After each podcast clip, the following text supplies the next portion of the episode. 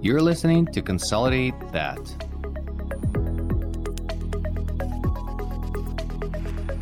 Ukraine is my motherland. It is now under a savage attack by Russia.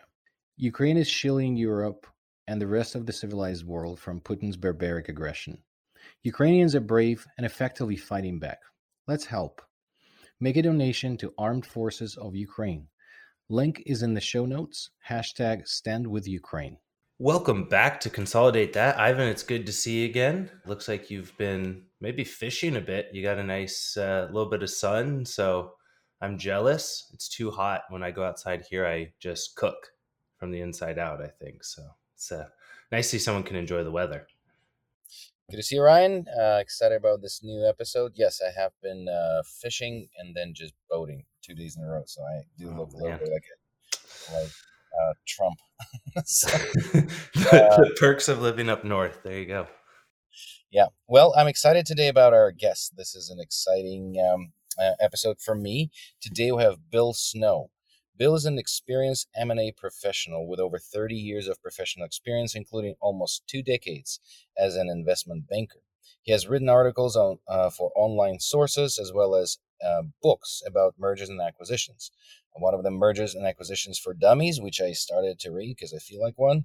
Second edition, uh, May 31st, 2023, Early Stage Capital, Venture Capital 101, and Personal Marketing. He has presented at universities including Northwest University, DePaul University, IIT Kent, and Harvard Business School, as well as the Thomson Reuters Midwestern M&A Private Equity Forum.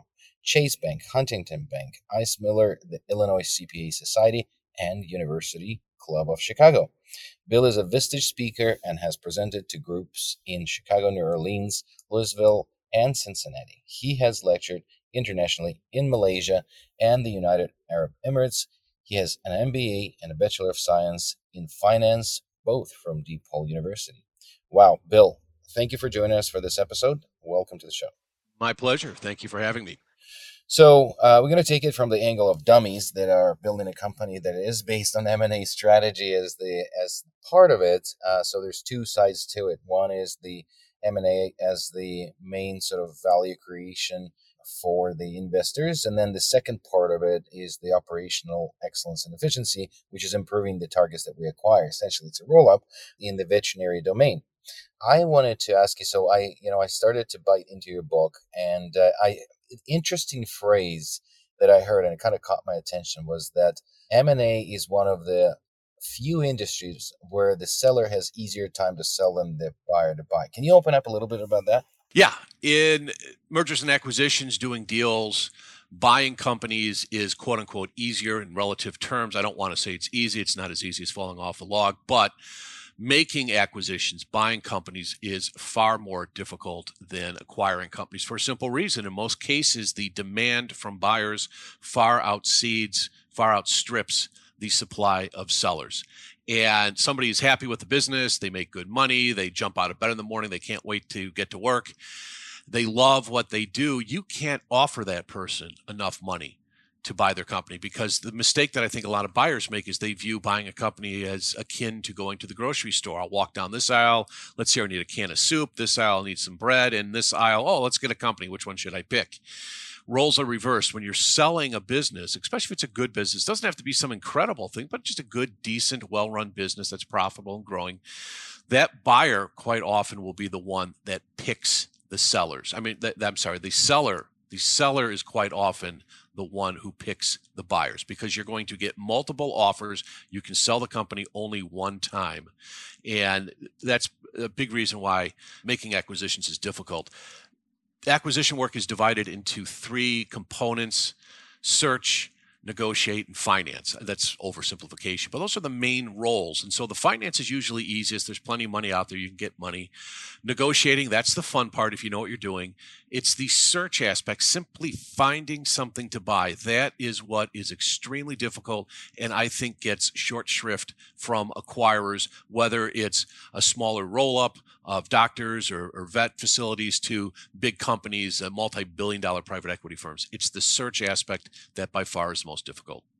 So, do you think that uh, now that we're doing this, I think we have as a buyer and as a consolidator, we have a product that is appealing to the doctors that are selling because we offer a lot of the stuff to the employees in that particular clinic post acquisition.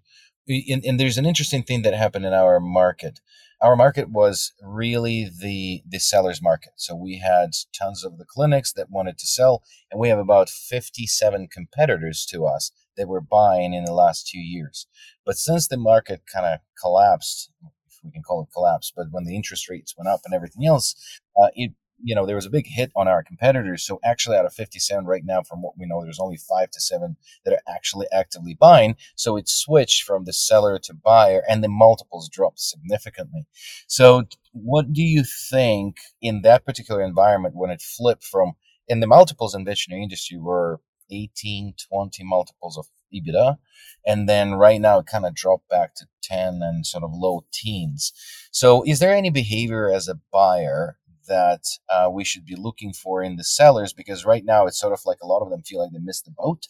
And what would be your prediction in the market like that? Would that really pause this the sellers to sell, or would they be more panicking and selling more? We're trying to just to kind of look at the crystal ball, and maybe yours is more clear than ours. Yeah, I, I, learned a long time ago. I don't prognosticate on what's going to happen because something else always happens, right? If you were sitting in one of these luncheons in say 1997 and you're listening to one of these brilliant people, and you know they're brilliant because they're going to tell you that they're brilliant about. They know what's going to happen in the economy. Nobody was forecasting the the dot com crash in the spring of 2000 and the debacle with uh, housing and collateralized collateralized debt obligations in in the, you know 07 08 nobody forecasts this. In, in, in December of 19 were you planning on loading up on toilet paper and canned goods and hiding in your basement for 6 months because you were terrified of breathing? Nobody was forecasting this so something else is always going to happen. M&A is very much a microeconomic activity. The underlying asset the business the practice whatever it is that is what's going to drive the value. A lot of other factors along with that. Larger things such as changing interest rate environment, yeah, that's going to do what? That's going to make the cost of capital more expensive. That might knock out uh, some other buyers. That's going to put downward pressure on the valuations. The flip side, though, is that the sellers can now get a decent return, a good return on some sort of fixed income product.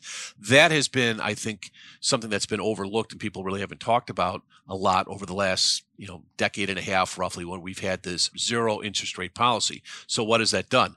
That has made borrowing money very cheap very easy to do. Lots of money out there. What does that tend to do? That puts upward pressure on the valuation. You've talked about having dozens of competitors, now just a handful. Okay, you still have handfuls, right? You're talking to a seller. That seller can only sell that clinic one time. They can't replicate it and sell it three, four times. So what has happened with the the low interest rates is okay, a lot of money uh, you can get more money for your business if you sell it, but what do you do? Uh, do you want to stick it in the stock market and take that risk? No, you know what? I need income. I want to have reasonable protection on the principal. I want to get a decent return.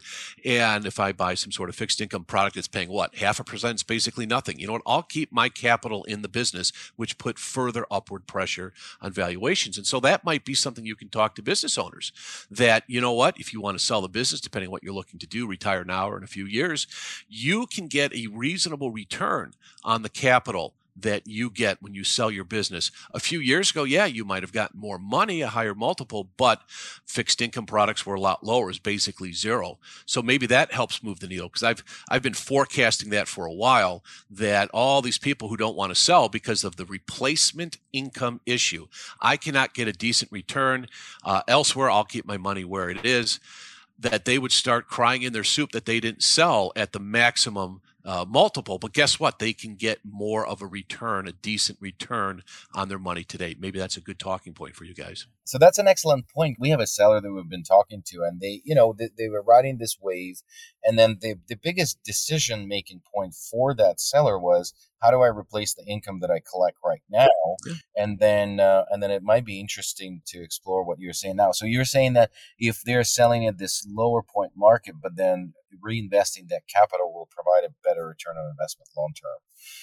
Yeah. Well, it's, not long term, certainly now in a higher interest rate environment. So if you're buying corporate bonds or government bonds, something that's AAA rated, something that you don't want to put a lot of risk.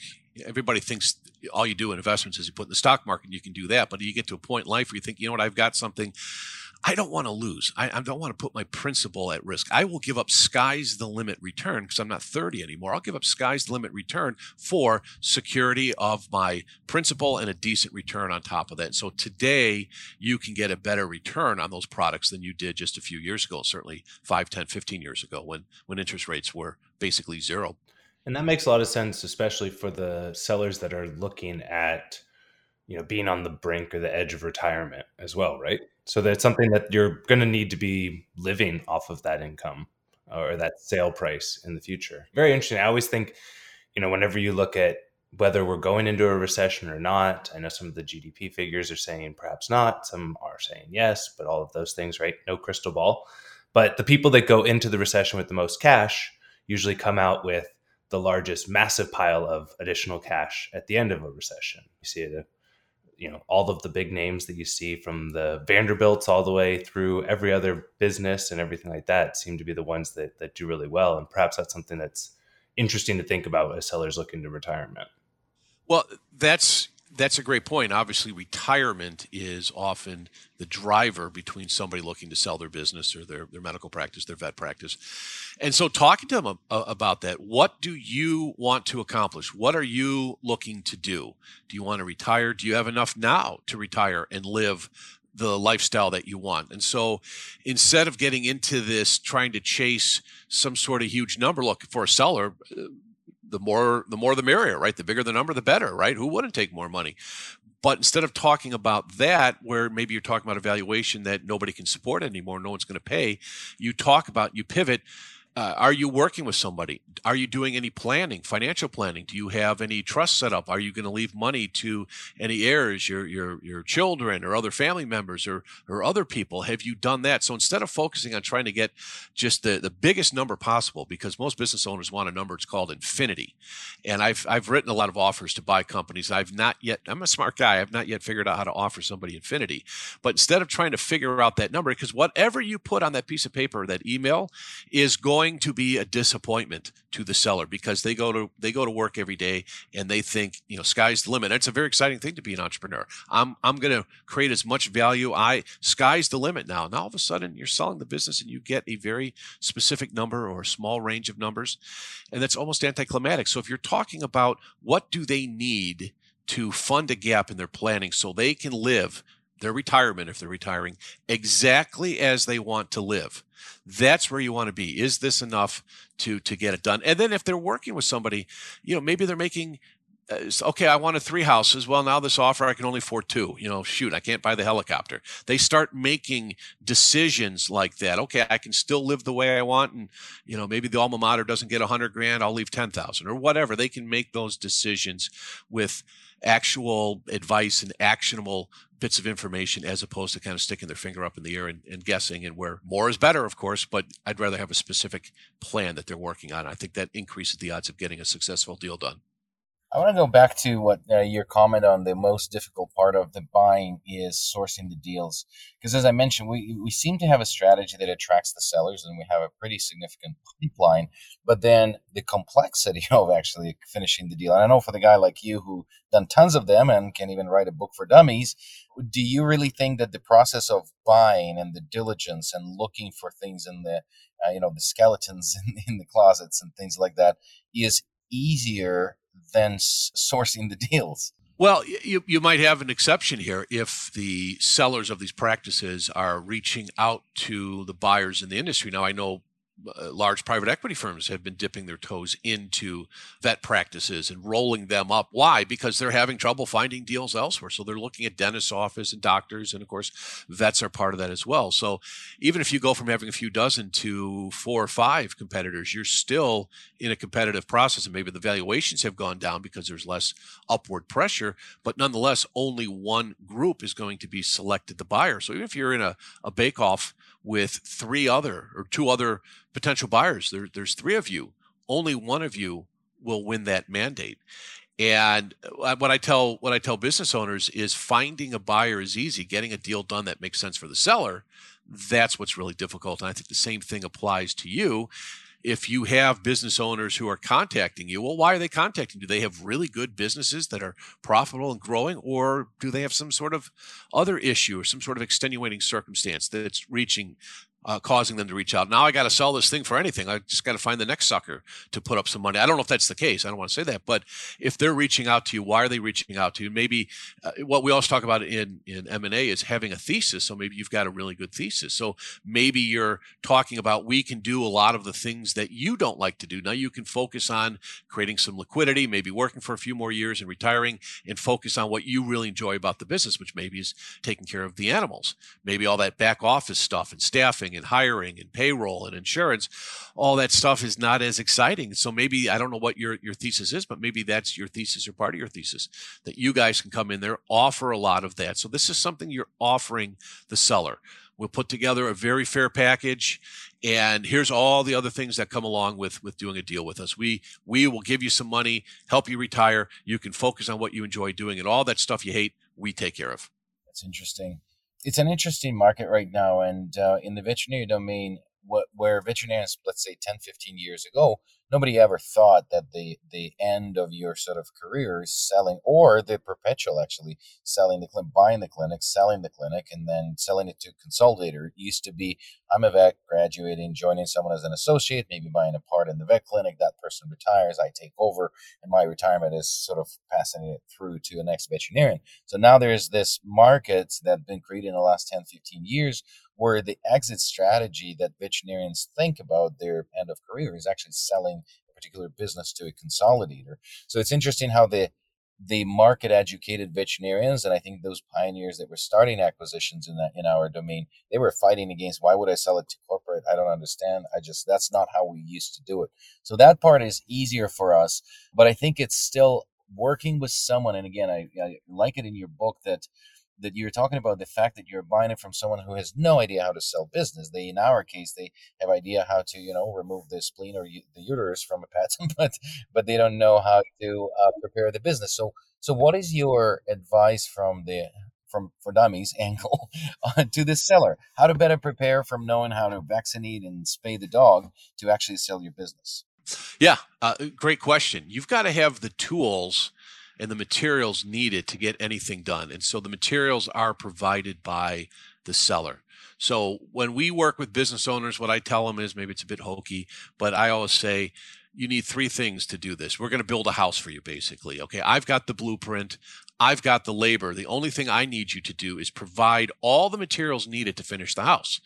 And if you give us most of the materials, but we don't have the windows and the doors and the bathroom fixtures, okay, we're pretty close, but that's not a finished house. You're missing something. And the same thing applies when you're selling a business. So have all the components that you need.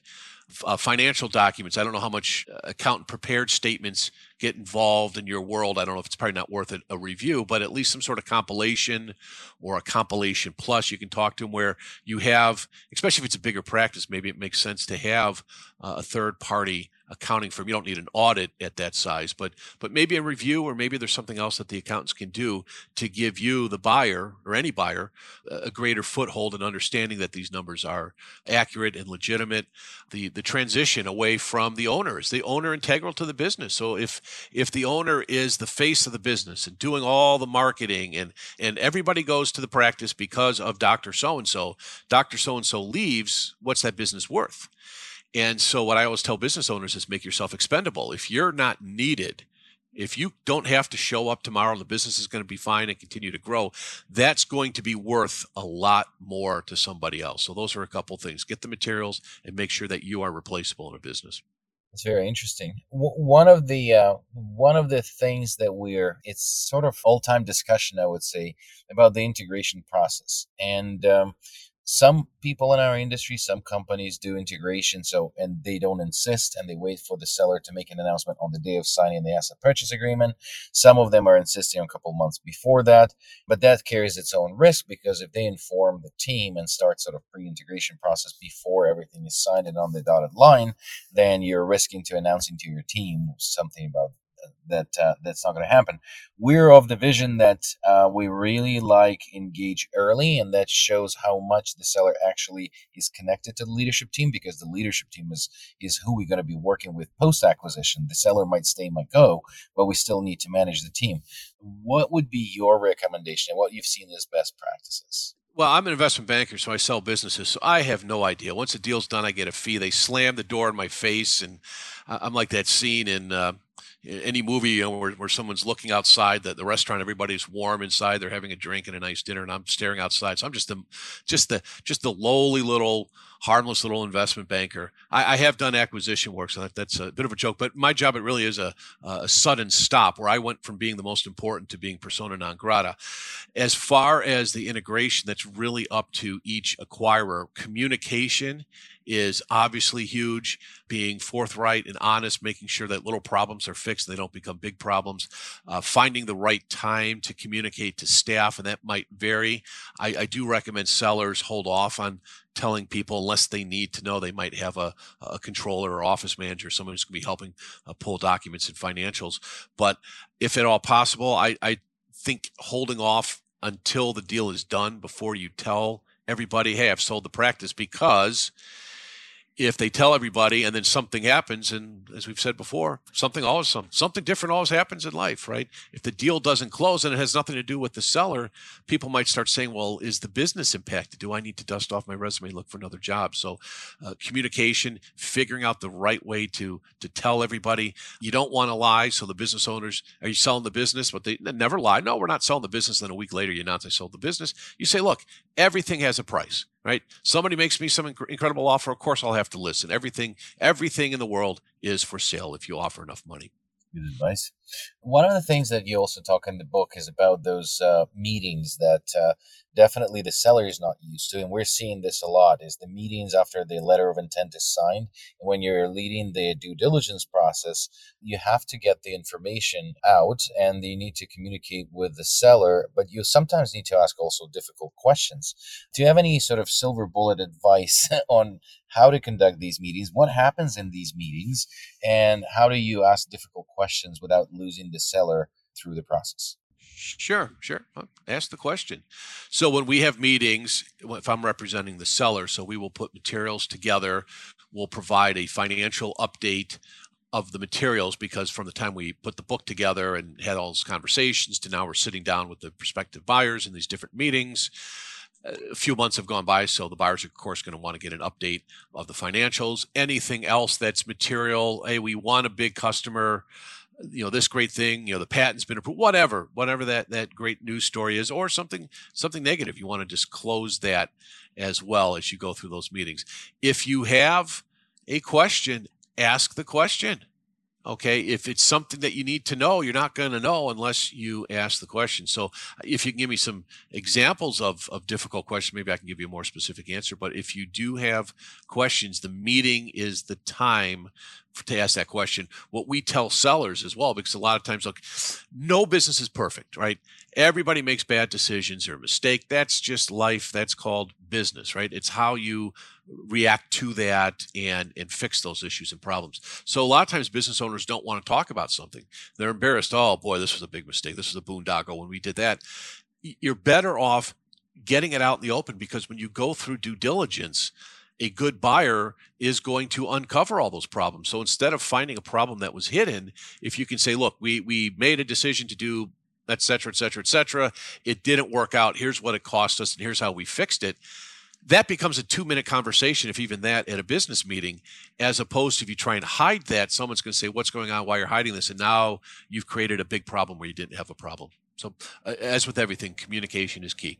Yeah, it's interesting, and the challenging conversations come from the uh, because we we're we're acquiring businesses that are run by a person, and it's a small, very small business. It's sort of like a almost like a family. So obviously, people run a lot of stuff through the company, and they you know they have their personal cars, and then they have you know a lot of things that they're sensible things to do. But then it becomes sort of like you know being a vet, I would call it a colonoscopy. that you're getting exposed to the to everything that you have done, which were you know there there are sound decisions if you're a business owner, but when you're selling it, it they also may affect your uh, final valuation because it's based on the EBITDA, and then the ad backs may change through the process. And I think that what we see is that the sellers they don't expect that the depth of the questions that they will get through the process, and then they sort of when these questions are asked, they feel like they have hidden something prior to that, and that's where it becomes. Uh, so it's it's just for the I think for the buyer, there are very common things, and just they go into adjustment. It's just a number question. It's not emotional, but for them, it becomes more emotional than for us. So that's what I think we're seeing, and just keeping that conversation in a manner where the person doesn't feel threatened. I think that's sort of the not the challenge, but the art I think of M and A. Yeah, I completely agree. Again, it's it's the communication rip the band-aid off you know have that discussion. It's going to come up at some point. And as with anything else when you negotiate you're going to be negotiating. There's, there's going to be uh, sensitive things touchy things that come up. And and how you handle that your bedside manner basically. And that's what they teach doctors. I'm, I'm sure they, they teach you you vets as well to uh, uh, you know, when, when, you're dealing with probably probably more the, the human owner of, of the pet, but there has to be a bedside manner, and you have to have some some empathy and some understanding, and that's a big part of uh, running running a process or selling selling a business or, or, buying a business. And in a sense, a lot of ways you be in, end up being a psychiatrist, and you know you're a shoulder for someone to cry on, and you can talk about things, and and help position it and help say, look, this is okay. Everybody, nobody has gone through their career without making a mistake. Let's disclose this. Let's talk about it and, and move on. Let's not make some little minor issue become a big problem. Yeah, it's interesting though, like the idea that you talk about it as they're bringing the building blocks, right? You you don't get to change what the drywall is made of. You don't get to change how the wood is. You know, just bring us the bring us the pieces and let us build it. So very interesting there. I, I think we may be coming up on time because this has been very interesting and we obviously brought the dummy section and you brought the mergers and acquisition section but segueing that into we always ask our guests what's a book that they'd recommend? As an author you probably have some books but i i know you have a, a new one coming out uh, and we'd love to just sort of plug that and, and hear what the new book is about well, the, the, the book just came out, Mergers and Acquisitions for Dummies, the second yes. edition. So the, the first one came out uh, 12 years ago. I'm very fortunate that Wiley, the publisher, reached out to me again last year. So, of course, we came out with, with a new one. Yeah, Mergers and Acquisitions for Dummies. Make sure you get the purple cover. That's the new one that just came out in late May. And you can buy that anywhere fine books are sold. Amazon, Barnes and Nobles, they're still around. Books a Million. Uh, I've even heard rumors that physical bookstores still exist. So anywhere you find a book or a bookseller, you should be able to buy the book. It is published by Wiley Publishing. They're a big major publishing house. Excellent.